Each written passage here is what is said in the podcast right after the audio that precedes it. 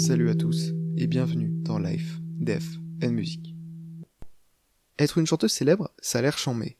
T'as beaucoup d'argent, on t'offre des trucs alors que t'as beaucoup d'argent, tu vis ta passion et tu transmets ta passion. Franchement, ça a l'air d'être une vie cool. Peut-être. Sauf si tu t'appelles Björk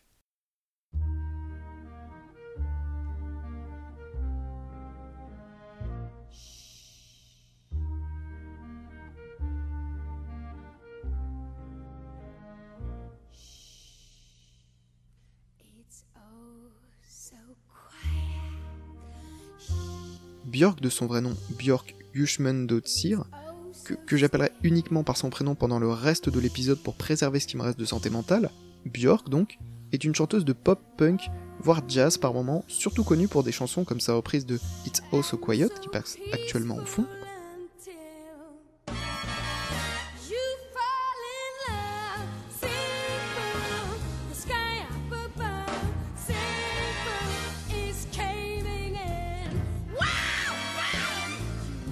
Hyper Ballade ou encore Venus as a Boy.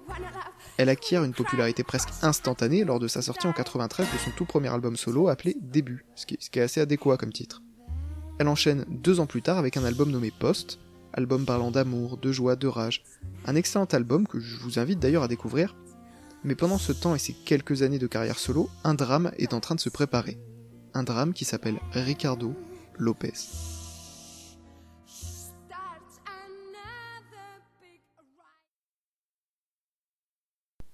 Ricardo Lopez naît en 1975 en Uruguay. Il est assez introverti dès l'enfance. Il déménagera plus tard aux États-Unis et poursuivra ses études tout en se renfermant encore petit à petit sur lui-même.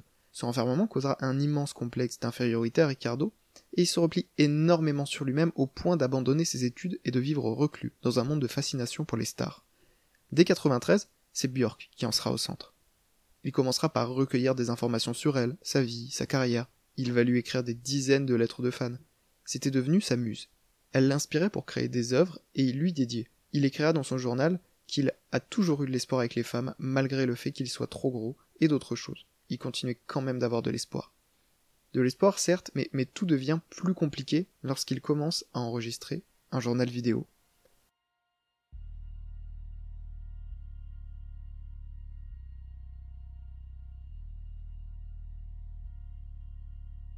Un journal donc où il s'enregistre parlant de sa vie, sa passion pour Björk, le sentiment d'euphorie qu'elle lui procure, le fait qu'il soit devenu amoureux d'elle. Ces journaux vidéo sont très intéressants car ils relatent quand même d'un mal-être très profond. Si profond que pour y échapper, Ricardo devra se déconnecter de la réalité petit à petit. Il racontera vouloir avoir un effet permanent sur la vie de Björk. Et retenez bien cette phrase.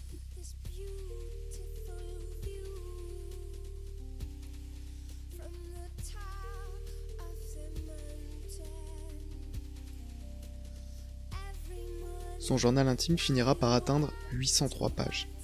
Il continue d'y évoquer son mal-être en raison de son obésité, son incapacité à avoir une petite amie, son amour pour Björk, qu'il précisera ne pas être sexuel, car il dira Je ne pourrai jamais coucher avec Björk parce que je l'aime.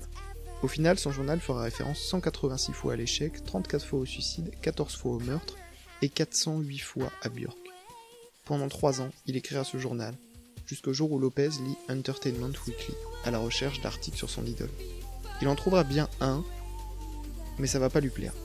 L'article relate la nouvelle relation entre Björk et Goldie, un musicien noir de musique électronique. À partir du moment où il découvre ça, Ricardo arrête son journal écrit définitivement et se concentre sur son journal vidéo.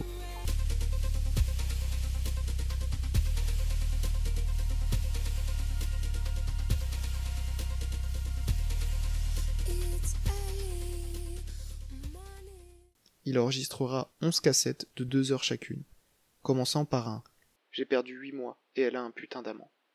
Le ton de ses vidéos deviendra de plus en plus nihiliste. Son idée de marquer la vie de Björk se transforme. Son journal vidéo se transforme alors en journal de bord pour sa vengeance. Il va d'abord élaborer un plan pour tuer Björk, tenter de construire une bombe remplie d'aiguilles trempées dans du sang infecté par le sida. C'était ça l'effet permanent qu'il voulait imposer sur la chanteuse. Mais son plan, qui ressemble beaucoup à de la fiction, était, vous vous en doutiez, infaisable, pour plusieurs raisons.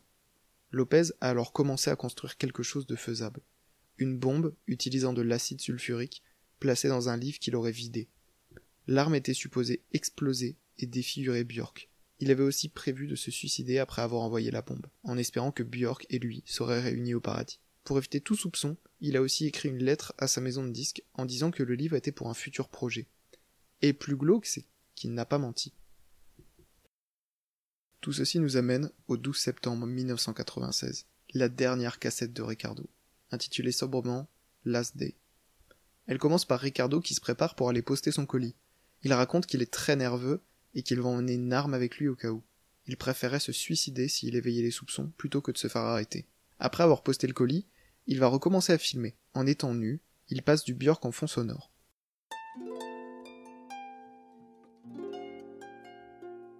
Lopez va alors se raser la tête et se peindre le visage en rouge et en vert. Car il le dira lui-même, c'est plus simple de se tirer dessus s'il ne se reconnaît pas. Il s'adressera une dernière fois à la caméra en disant Je suis un peu nerveux désormais. Je ne suis clairement pas ivre, pas déprimé. Je sais exactement ce que je fais. Le pistolet est armé et il est prêt à faire feu. Une dernière chanson passe, I Remember You, une des plus belles de la chanteuse. La chanson se termine, Lopez va alors crier This is for you. C'est pour toi, avant de se tirer une balle dans la bouche et de s'effondrer hors champ.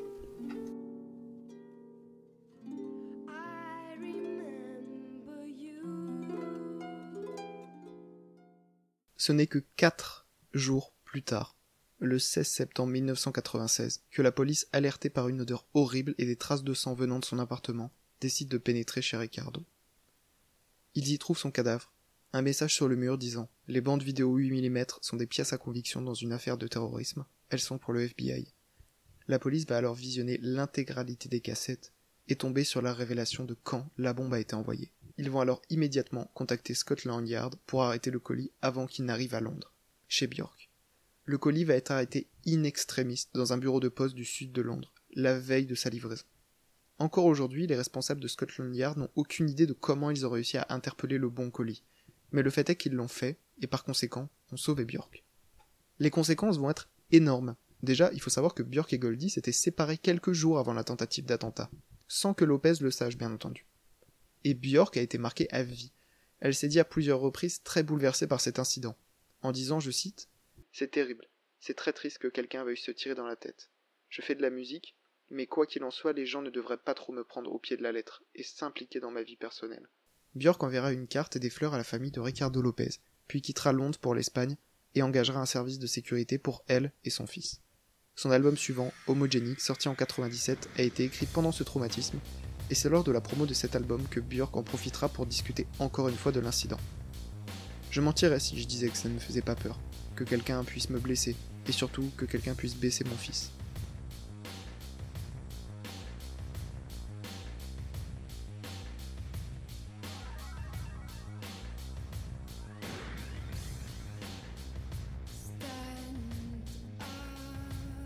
De leur côté, la famille de Lopez était très au courant de son obsession pour Björk, mais ils nièrent avoir eu connaissance une seule seconde des pensées morbides et meurtrières de Ricardo. Un ancien psychiatre qui suivait Lopez pour son anxiété avait déclaré peu de temps avant sa mort qu'il n'était pas dangereux. Comme quoi, même un spécialiste n'avait pas pu déceler cette envie meurtrière. C'est flippant. Je terminerai cet épisode en citant Patricia Cornwell, une excellente auteure de romans policiers qui a énormément travaillé sur ces stalkers qui finissent par tuer ou tenter de tuer leur idole. Dans certains cas, en faisant cet acte de tuer, ce que tu fais, c'est te lier à jamais à cette personne. Très souvent, le nom de ces stalkers finissent dans la mémoire publique comme relié à celle des victimes. Je pense qu'une partie de cette obsession pour Björk est qu'il voulait être elle. Il voulait son succès, il voulait être une star. Et je pense qu'il y a énormément de jalousie qui va avec ce qui semble être de l'amour et qui nous a conduit à ce qui est arrivé. Merci d'avoir suivi cet épisode, j'espère qu'il vous aura pas trop fait bader. Euh, si on retire les stalkers, il y a plein de points positifs à être célèbres. Hein. Je, vous conseille le documentaire The Video Diary of Ricardo Lopez du réalisateur Sami Saif qui est ma source principale pour avoir écrit cet épisode. Pour faire court, c'est un résumé des 22 heures de vidéo journal, mais en 70 minutes. Il est trouvable difficilement en ligne parce que la vidéo se fait souvent strike, donc je vous mets pas de lien, mais vous pouvez le trouver. Sur ce, portez-vous bien. Salut.